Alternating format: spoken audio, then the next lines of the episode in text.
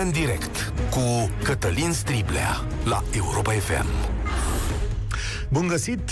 Bine ați venit la cea mai importantă dezbatere din România. Poate vă întrebați de ce autoritățile române sunt atât de oscilante împotriva sau în momentul în care adoptă diverse măsuri împotriva epidemiei.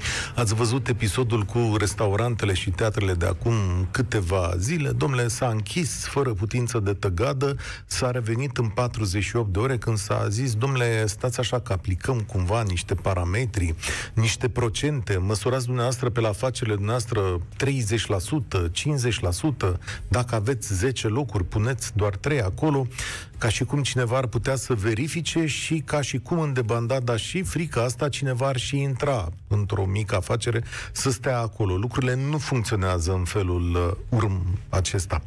Cei care au măsuri sunt supuși la două tipuri de presiuni. Pe de o parte, știu că mor oameni foarte mulți, ca și astăzi, pe de altă parte, sărăcia e o problemă pentru toată lumea implicată. Și oamenii ăștia își dau bine seama că acest fel de închidere totală nu îi afectează doar pe cei care lucrează în locurile respective. Orice închidere a unui tip de serviciu oferit publicului înseamnă că pe orizontală multă lume are de suferit. Furnizori, clienți, se întrerupe chiar circulația banilor și circulația banilor între firme chiar e o poveste în România, adică și când erau vremuri bune banii circulau greu, dar aminte acum. Și e greu să faci toate aceste măsuri, să iei toate aceste măsuri, să pui toate aceste interdicții într-un stat complet disproporționat cum e România. Ia gândiți-vă voi o secundă la următorul lucru pe care îl avem în față. Guvernul nu a clintit niciun fir de păr de la niciun bugetar și a plătit salariile nesmintit. Da, nu, am zis nesmintit, nu nesimțit. Dar a pus restricții în criză, în spinarea celor care muncesc cel mai mult în țara asta. E adevărat, a venit și cu un tip de ajutoare, chinuite, poticnite, așa cum doar autoritățile din România știu să le facă, dar ceva, ceva a ajuns acolo. Știți cum văd eu însă că lucrurile s-ar putea să stea mult mai rău? De exemplu, seara, când mă duc acasă, în ultima săptămână am ajuns mult mai repede. În loc de o oră, fac 40 de minute.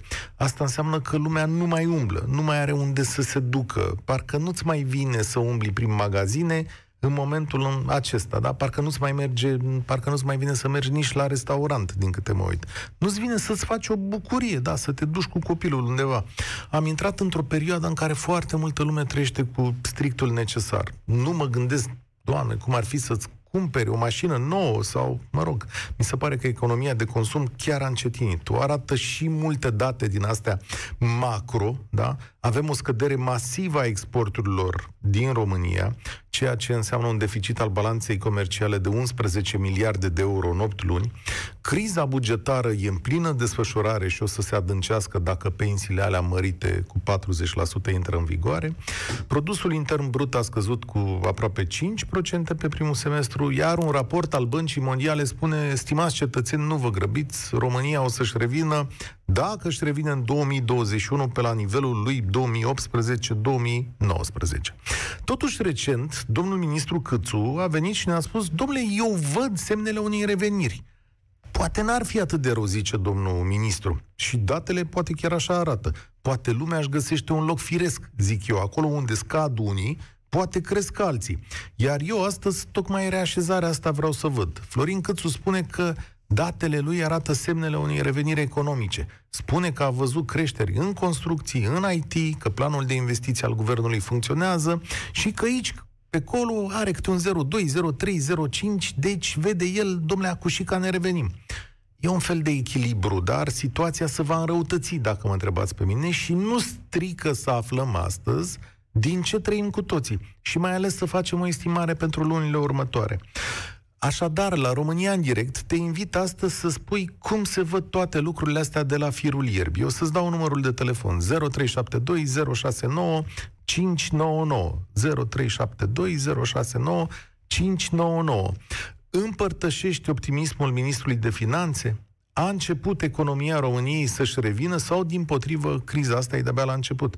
Cum merge azi afacerea ta la șase luni de la declanșarea crizei? E mai bine sau mai prost? și mai ales La ce te aștepți, stimate român muncitor, că asta e întrebarea cheie, să-i dăm drumul la dezbatere. Andrei ne vorbește primul la România în direct. Andrei, salut! Salut, Cătălin! Mai curând uh, optimist uh, sau pesimist? Să începem de în aici. Primul rând, în primul rând, scuze, am un pic de emoții, dar uh, eu, uite, am o firmă de instalații electrice în Brașov și din punctul meu de vedere, din, treaba încă merge din inerție. Uh, nu cred că ne, v- ne vom reveni prea curând. Uh, din punctul meu de vedere, va fi un efect mai rău decât ce a fost la criza din 2008. 2008-2007, îmi cer scuze. Uh-huh. Eu, sincer, vă spun, am început să aduc bani de acasă ca să plătesc oamenii. Am cinci oameni angajați. Mă uit uh, la firme pe care le-am, uh, le fac întreținerea. Uh, sunt oameni care au dat afară, sunt firme care au dat afară, nu mai angajează, au preferat directorul să coboare în, în fabrică, să încerce el să repare un defect, în loc să mă cheme pe mine. Uh-huh. Mie mi se pare că este o amăgire ce spune domnul are niște la... date acolo, sigur, și e datoria lui să fie optimist, că dacă ți-ar spune și el mâine că merge prost, poate nu mai faci nici tu nimic, închizi și pleci, sau cine știe, te faci angajat în altă parte. Păi, uh, sincer, gândul ăsta deja există. Aha. Pentru că nu poți să aduci bani de acasă și să menții firma, mai ales că este una destul de mică, nu este cine știe ce. Mhm. Deci tu în momentul ăsta nu-ți atingi nici măcar uh, încasările pentru a plăti salariile, asta îmi spui acum. Da, da, da. Am înțeles. Și semnele sunt dintre cele mai... Cele mai rele. Dintre nu cele... mă aștept să crească prea curând. În construcții, da. În construcții merge din inerție, tocmai am spus, pentru că oamenii deja aveau proiectele făcute, deja aveau uh, uh, clienții care plăteau, deja dar în momentul în care se vor termina acest deja, uh, va fi destul de rău, din punctul meu de vedere. Am înțeles. Care e soluția ta? Acum, cântărind de la rece, când te duci noaptea acasă, ce te gândești? Că o să dai un om, doi afară ca să te echilibrezi? Sau vei, uh, nu știu, închide cu totul și te vei angaja tu ca să scapi de necaz? Păi, primul gând e să închid cu totul. Deja mă gândesc să închid Uh-huh. Pentru că nu ai cum să funcționezi cu un om. Doi, pentru mine aici, cum lucrez în momentul de față, uh, mi-este greu cu... Și așa e destul de puțin, cinci oameni.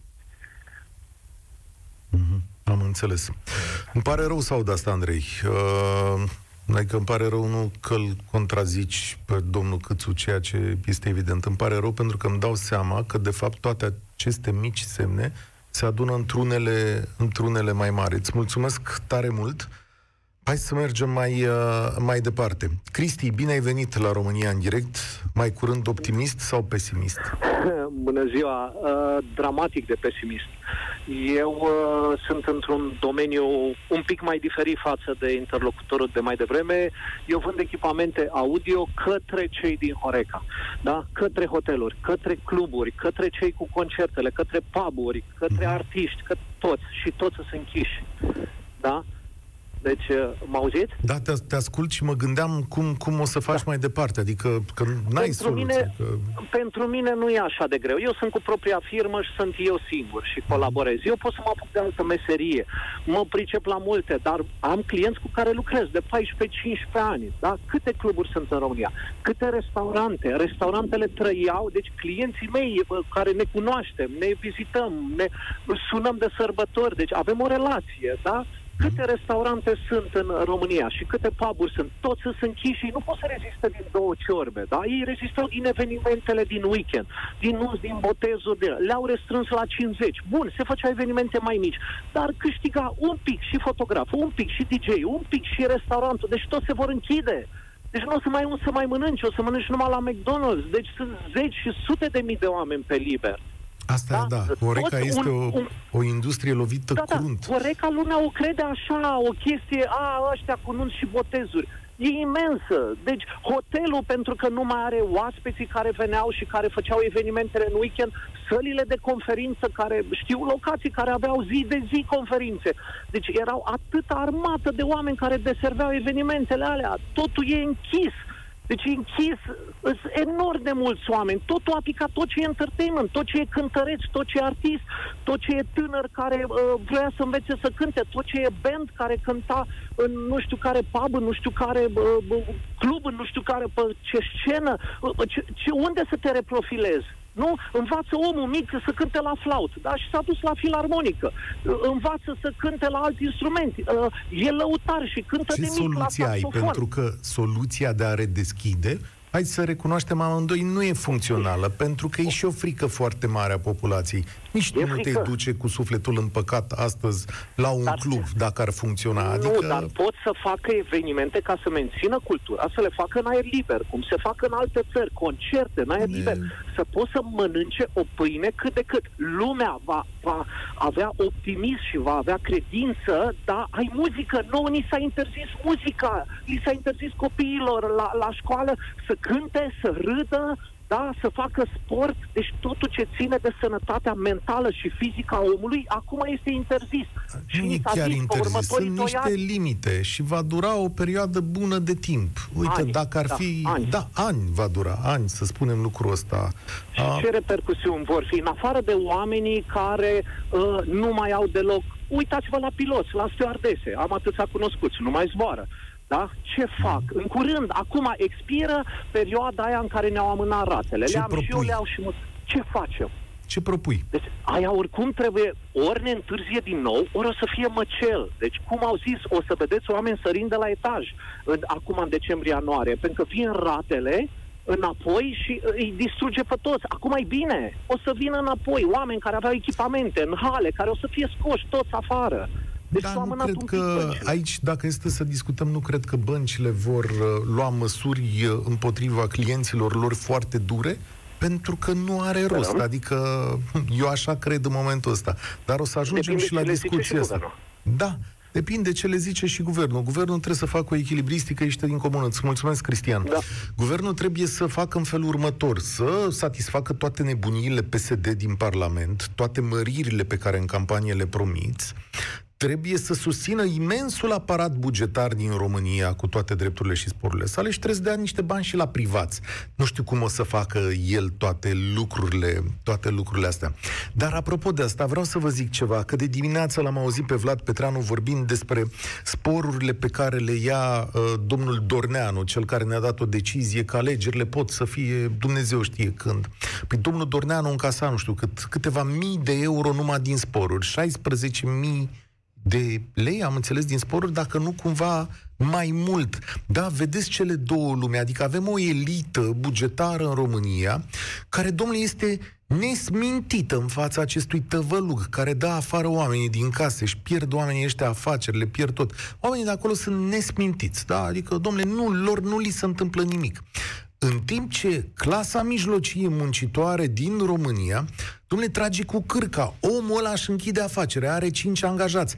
Ăia împreună nu câștigau cât Dorneanu ca să-i susțină lui pensiile și salariile, da, în momentul ăsta. Ăia toți împreună nu câștigau, dar ea pleacă acasă. Ei nu au ce munci în momentul ăsta. E adevărat, peste tot în lume, bogații se descurcă și în perioada de criză. Dar aici când pui față în față cele două clase mijlocii, nu e decât o concluzie. Guvernul României și tot ce s-a întâmplat în perioada asta, sau cum e alcătuit statul român, a pus toată criza asta în spinarea oamenilor mai muncitori și mai săraci din țara asta. Pentru că gheșefturile pe care le-a dat uh, nu sunt uh, de natură a aduce oarește prosperitate, da? Măcar să conștientizăm lucrul ăsta. Și înțeleg și situația lor că e foarte complicată. Ce să faci?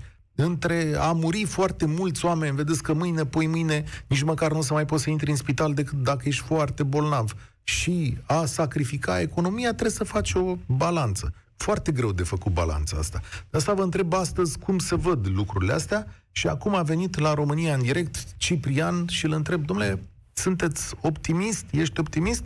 Precum domnul Câțu sau, sau încep cu un Te oftat? salut, uh, te salut, Cătălin. Uh, Sunt destul de pesimist să spunem, activez ca și angajator în vânzări, în producție mai exact, ceea ce producem și vindem noi ca și producători.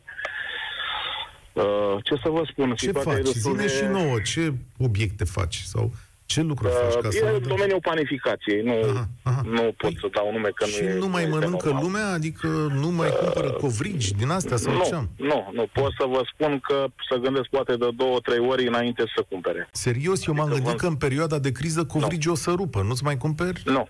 Nu, nu. nu. Deci începând de la covrigi, pâinea cea mai mică, nu mai vorbim. Calitatea este nesuperioară ceea ce producem noi și ce facem, dar din păcate buzunarele oamenilor sunt uh, în ce mai puțin bani. Uh-huh. Mă uit și în stânga și în dreapta și vă spun că sunt uh, destul de dezamăgit de ceea ce se întâmplă la nivel de țară, la nivel de guvern. Am ceva emoții, dar uh, bine nu va fi. Bine nu va fi. Criza care a fost în 2008-2009 asta va fi mult, mult, mult peste. Mult peste. Da. Eu spun de mult lucrurile astea. Nu ne dorim să ajungem acolo, dar, uh, din păcate, noi suntem prea neputincioși, prea mici pentru... Ce da, acum asta e un pic, dureros. asta cu noi suntem neputincioși și mici, nu văd cum funcționează. Adică la ce te referi? Că suntem neputincioși în fața cui? Ce să ia? Cătălin, suntem neputincioși în fața celor care ne conduc. Da? Păi, păi adică nu, nu este acum posibil... nu suntem neputincioși, pentru că, uite, acum îți pui punctul de vedere și mâine, poi mâine o să mergi la vot. Da? Deci nu ești neputincios. Adică avem lucrul la îndemână. Ce ai vrea să... Păi, am fost la vot și o să merg în continuare de fiecare dată când am ocazia asta. Numai că se pare că lucrurile nu funcționează în direcția în care ne dorim noi, cu toții. Cum nu este dorit? posibil, nu este posibil Așa să mărești salariile la bugetari și să vii să faci și promisiuni și așa mai departe, în condițiile în care la privat, tot sistemul privat este la pământ. Da, știu, e foarte da? greu. Deci nu, nu, nu este, este inadmisibil așa ceva. Deci eu, unul personal, personal mă uit în stânga, în dreapta, mă uit pe stradă, mă uit pe magazine. Uh, și noi, la un moment dat, va trebui să ne cam restrângem activitatea. E dureros, noi nu vrem să ajungem în faza asta, dar vom fi obligați. Mm-hmm de semnele tale este că lucrurile merg prost. Acum însă... Foarte prost. Acum însă, știi ce va spune guvernul? Domnule, dacă luăm și banii aia pe care îi învârtim la bugetari, banii aia tot în consum vin, adică tot la tine ajung. Hai să lăsăm bani în piață, poate mai lucrează ceva. E și asta o filozofie, doar că... Cătălin, Cătălin, cu scuzele de rigoare, care bani, ce să lăsăm cui, când salariul minim pe economie știm cu toții care, ce salarii sunt, nu? Ce salarii sunt în sistemul bugetar, da? Deci, da, pentru ei, mare parte dintre bugetar poate că este ok. Dar la noi, restul pentru privat, povara este la noi. Da. Și o să vedeți, o să vedeți din ce spunea și colegul din, uh, da, din decembrie-ianuarie, va fi, va fi dureros, foarte dureros. Tare mi-e teamă că așa vor sta pe Deci, lucrurile. uh, anul 2021, și așa anul ăsta a mers așa, să zic, din inerție, da? Dar când va veni vremea rece, va veni frigul, va veni și lucrurile oricum nu merg și nu o să mai meargă deloc, se vor bloca și construcțiile. Ele au mers ca a fost vremea, a fost bună și așa mai departe. Va fi un haos total. Iar domnul ministru Câțu, la ce spune el, spune povești. Da. Asta e, de, e opinia mea personală. E de datoria lui să spună îți mulțumesc tare mult să-ți meargă din plin spor la, spor la treabă. Ah, știți, E un lucru foarte important. Pe lângă o criză economică, în acest moment trăim și o criză de încredere. Nu avem încredere că în momentul în care ieșim din casă, nu ne îmbolnăvim. Nu avem încredere că odată intrați într-un restaurant sau mergând la un eveniment sau fiind într-un magazin, cineva nu ne îmbolnăvește. Preferăm să stăm în casele noastre, mașinile noastre, la locurile de muncă, acolo unde avem nu mai avem temerea asta. Încrederea este dădătoare de speranță. Când o să căpătăm încredere, atunci vom scoate și banii din buzunar, da? Acum nici măcar nu mai avem încredere. Uite, la un chioșc din ăsta, ați văzut o fată fără mască, una care vinde covrigi, să zicem? Da, am văzut eu la mall. A, doamna era fără mască, n-avea nicio treabă. Mai dădea cu degetele pe la nas, mai punea mâna pe covriș, pe scule pe acolo. Și atunci eu n-am mai luat, pentru că n-am avut încredere. E, încrederea asta că nu ne îmbolnăvim o să fie reparată foarte foarte greu. De asta e important ca împreună, prin criza asta, să trecem având grijă de ceilalți, să facem lucrurile așa cum trebuie, cum au făcut foarte mulți antreprenori din toate industriile, astfel încât eu, client, să capăt încredere și să scot banul. Îl am la telefon în momentul ăsta pe Marius. Salut, Marius, bine ai venit la noi. Dă-ne semnul tău. Optimist sau pesimist? Domnul meu, ce să spun, nu sunt nici optimist, nici pesimist. Mai degrabă rezervat. Și părerea mea e că atât guvernul cât și cei care ne ascultă ar trebui să fie rezervați. Nu pesimist. Pesimismul nu ne aduce nimic bun. Pesimismul ne aduce eventual săpunul la funie. Nu. Nici optimist, atunci n-ai bazele să fii optimist. Bun. Dar rezervat poți să fii. Așa, dar acum trebuie o explicație pentru ce ai spus, că ăsta e doar un sentiment. Pe ce uh, te bazezi? Eu sunt angajator. Am avut trei luni, aprilie, mai, iunie, crunte. Uh, n-am dat afară pe nimeni din firmă. Uh, am susținut cum am putut uh, activitatea noastră, dar, vă spun cinstit, uh, începând cu luna iulie, august, uh, septembrie, chiar deja suntem la 95% din cifra de afaceri uh, de dinainte de pandemie. Bravo! Ce faci? Zine deci, și ce afacere ai ca să înțelegem că... Uh, Domnul meu, uh, distribuție de echipamente electronice, softuri, Mm-hmm, am înțeles. Da, pentru că aici uh. merge foarte bine. Hai să le spunem oamenilor în felul următor că o criză aduce cu ea și diverse oportunități și că unele lucruri se reglează. Pe măsură ce unii pierd, de exemplu, cum sunt cei cu restaurante și cafenele și așa mai departe, de exemplu, cei din livrări sau cei care lucrează în breasla ta în IT și vând da. componentele necesare, ei s-ar putea să crească. Pe asta se baza și uh, Câțu. Da, de crescut sunt rezervat. Încă o dată vă spun, mm. starea mea psihică este de a fi rezervat. Uh, de crescut, sub nicio formă nu vom crește. Dar uh, eu aș vrea să subliniez o metahnă a poporului român. Suntem foarte, foarte conservatori Uh, okay. ok, am o crâșmă, am un restaurant. Previziunile pe următorii un an jumate, doi sunt negre. Ce te oprește să te reorientezi? Adică să deschid o nouă afacere? Păi pentru asta da, să, trebuie să un... cauți altceva. Pentru asta îți trebuie... Ai curajul. Și curaj, și metodologie, și bani. Adică... Uh, deci, domnul meu, uh, acum nu vreau să fiu uh, răutăcios, dar dacă ai avut o, o, o firmă, da? Și n-ai fost în stare de 30 de ani să pui deoparte niște bănuți din care să te gestionezi și să, să încerci să trăiești când vin vremuri grele, bă, frate, nu pot să zic nimic.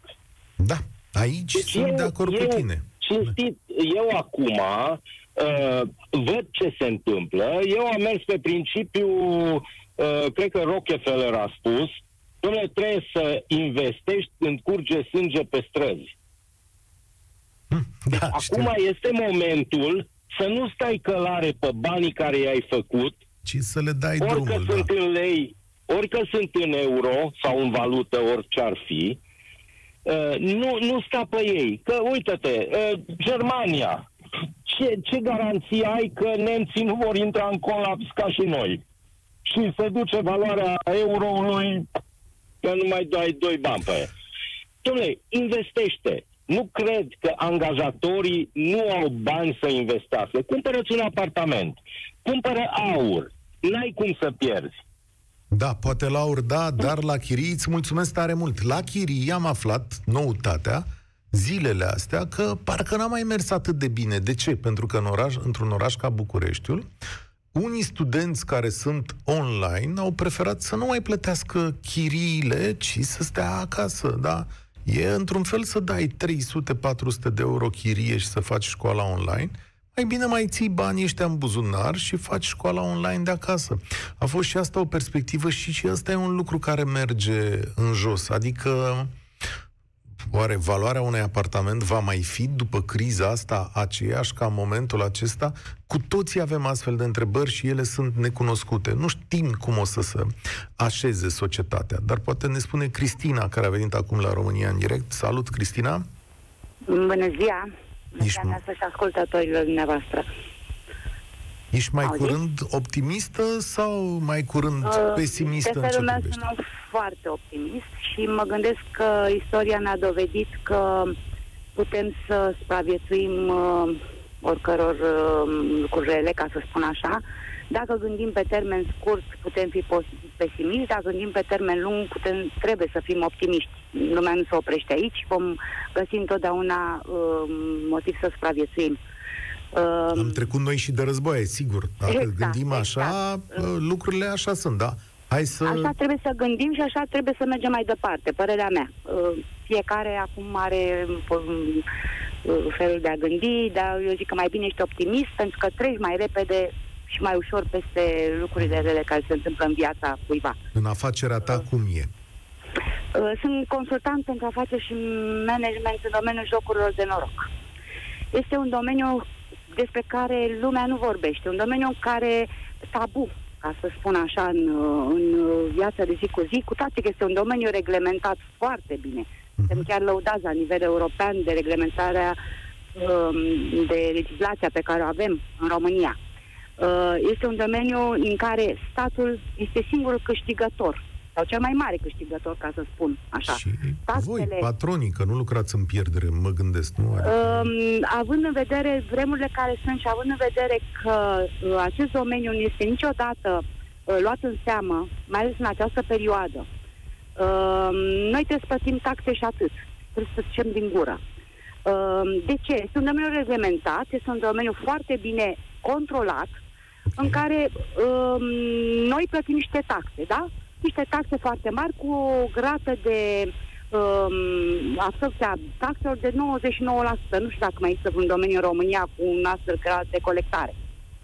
Um, și ne plătim nemulțumirea la timp. care e? Adică în momentul ăsta... Nemulțumirea este că nu suntem băgați în seamă în momentul în care uh, dorim să fim și noi protejați în această perioadă. Noi plătim taxe la modul la care am fi într-o uh, m, dezvolta, um, activitate Adică ce normală. doriți? Șomaj tehnic pentru angajații voștri? Am avut pe perioada cât am fost, Așa. uh, am uh, beneficiat de acest, era normal, însă acum, uh, în această perioadă în care suntem restricționați prin această hotărâre de guvern dată ieri pe um, suprafață, uh, noi plătim taxă pe aparat.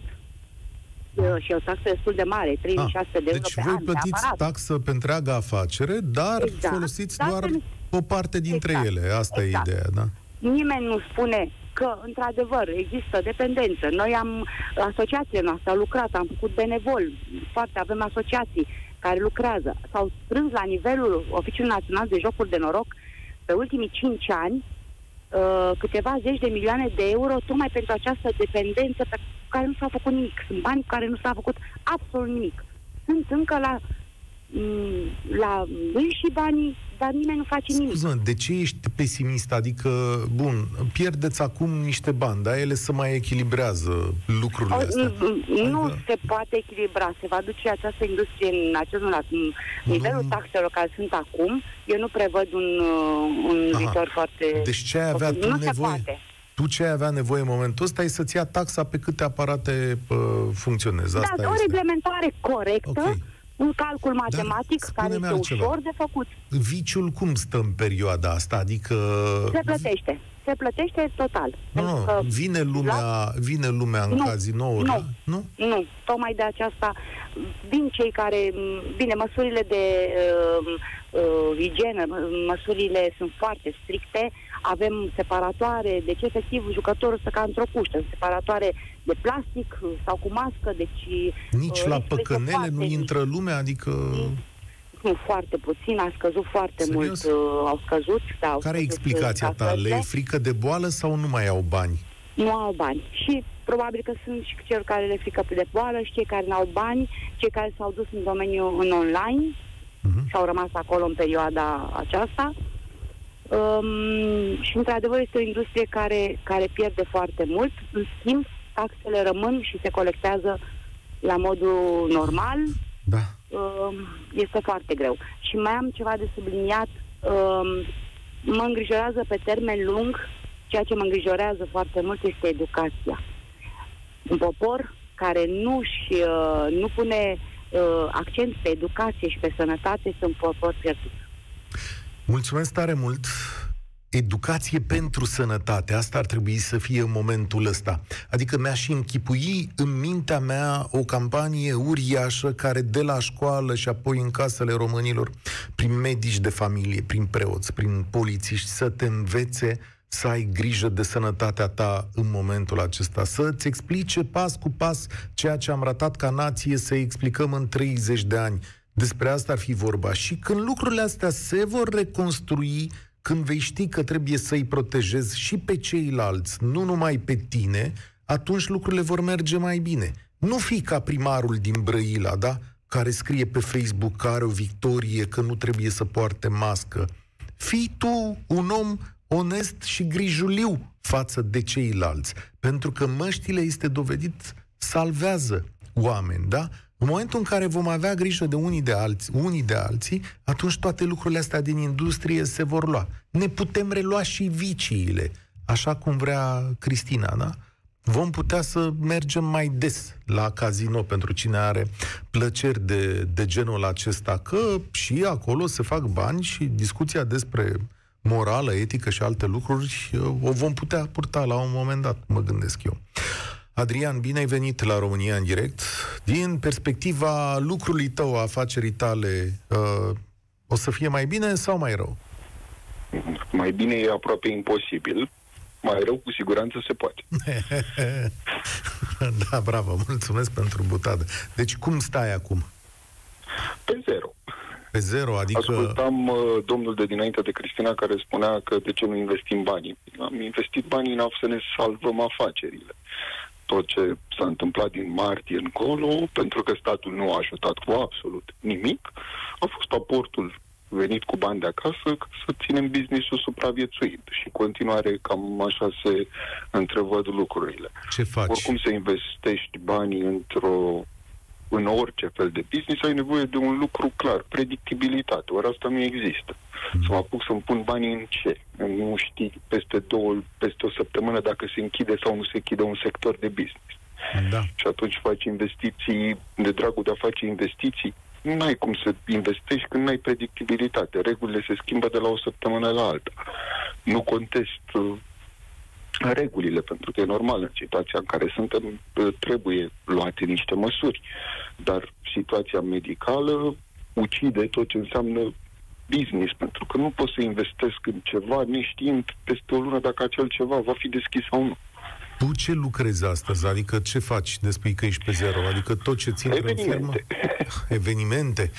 Ce evenimente să mai faci, nene? Că nu e niciun eveniment. Adică ce ai făcut? Pe păi asta zic, zero. Ah, zero în casă. De unde zero? Ce? E, trebuie să... Nu vreau să deschid discuția asta acum, dar trebuie să admitem că foarte mulți dintre colegii tăi au sărit calul lunile astea și din cauza Evident. unora ca ei suferiți cu toții. Adică au fost... Când era în zilele astea nuntă cu 350 de persoane Păi, Corect. omul ăla care a făcut nunta aia cu 350 de persoane, ce a zis? Băi, dau un tun acum și rezistă o lună de zile. Ei, după tunul ăla va opri pe toți. Nu știu cum poate da. fi reglementată chestiunea asta. Îmi pare rău de păi, suferința nu, voastră. Nu, nu e vorba de reglementare, pentru că până la urmă a fost reglementată. Nu s-au respectat mm. niște reguli. Adică nu poți să spui că au avut voie să facă cu 350. Evident că nu a avut voie. A făcut-o nerespectând niște reguli și o legislație. Da. Aici ține oarecum de etică. Băi, mă risc. Nu e vorba nici măcar de risc, pentru că și o problemă amenziile sunt foarte mici. E vorba de etica ta. Bă, risc să îmbolnăvezi niște oameni? Nu, evident că nu. Și așa, majoritatea din industrie au respectat regulile astea. Numărul de persoane sau de entități care nu au respectat a fost foarte mic. E adevărat. nici nu aveai cum, realistic vorbind. Adică nu e vorba de a face ceva. Este absurd să pretinzi că vrei să faci în situația epidemiologică actuală. E clar, nu se poate. Nu despre asta e vorba. Era vorba despre economie. Ori în condițiile în care statul ți interzice, dar nu te ajută cu nimic pe alte părți, e foarte greu. Și nu mă refer doar la businessul meu, pentru că am cunoștințe în, cu domenii care au business-uri în cu totul alte zone. Problema economică este la nivel de România, nu este la nivel neapărat de industria noastră. Pentru da. că pe toate segmentele a căzut destul de rău, ceea ce însemna uh, economic businessul respectiv. Orice sector a fost afectat. Nu. E o realitate. Vară, Astă vară am făcut o emisiune asemănătoare cu semnale din economie și lumea, îți mulțumesc tare mult, Adrian. Lumea era ceva mai optimistă și spunea, domnule, am mers, mi-am adus aminte de niște constructori care au intrat și au zis, domnule, la mine a mers, sau mai spus și unii alții, a mers, a mers. E complet schimbată atmosfera de, de acum 3-4 luni încoace, da. Mi-ar plăcea să aud și pe Mirela. Bine ai venit la România în direct. Bine v-am găsit. Bună ziua. La tine cum merge, Mirela? Uh, groaznic. Ce mm, faci? Eu activez în uh, industria locurilor de joacă. Avem un loc de joacă pentru copii. Ha. Și noi suntem opriți din martie și da. continuăm să fim opriți. Cum nu beneficiem de absolut nimic din partea guvernului, nici nu m-aș fi așteptat. Însă noi suntem în pragul falimentului, majoritatea celor care activează în domeniul acesta. Cum ți-ai reschimbat viața? Adică din ce trăiești? Uh, mi-am deschis un magazin de baloane, uh-huh. pentru că știu să fac asta. Fac aranjamente din baloane, articole de petrecere. M-am gândit că oamenii oricum vor dori să-și înfrumuseteze viața cumva, da, chiar dacă, dacă ești acasă. Și dacă e un tort, da aduci niște da. baloane acasă. Bravo, te gândi Aduc bine. niște baloane acasă, niște farfurii, niște șervețele, altfel se simte copilul. Afacerea pe care o făceam înainte o făceam cu sufletul și știu ce înseamnă pentru un copil o petrecere. Mm-hmm. Și, și noi... din păcate, oamenii care făceau asta cu sufletul vor trebui să închidă. Eu acum îmi strâng lucrurile și eliberezi spațiul respectiv pentru că a trebuit să plătești chirie, bănuiesc, ca da, da. fiecare da. dintre... Și chirie integral, care este destul de mare, bani care nu există. Vorbea cineva înainte că o afacere în 30 de ani reușește să strângi bani. Noi nu suntem de 30 de ani pe piață, suntem decât de 3 ani. Mm-hmm. 4 ani aproape. Anul acesta am fi scăpat cumva de toate datoriile. Nu am datorii la bănci, nu am... Tot ce am făcut, am făcut din bani proprii și am reinvestit pentru a duce afacerea la nivelul la care mi l-aș fi dorit. Ce ți-ar da o rază de speranță ție, Mirela? Uh, să vedem că oamenii ne bagă în seamă, că existăm, că nu suntem doar un număr pe hârtie. Să respectăm regulile, eu sunt de acord cu asta. Nu s-au respectat vara asta. Și nu s-au respectat, au respectat oamenii normali. Oamenii care aveau o afacere și care nu aveau pe nimeni în spate cei care au oameni în spate nu respectă absolut nimic. Dau un tun și pleacă. Îți mulțumesc pentru mesajul tău. Nu e optimist, dar e adevărat, despre asta e vorba.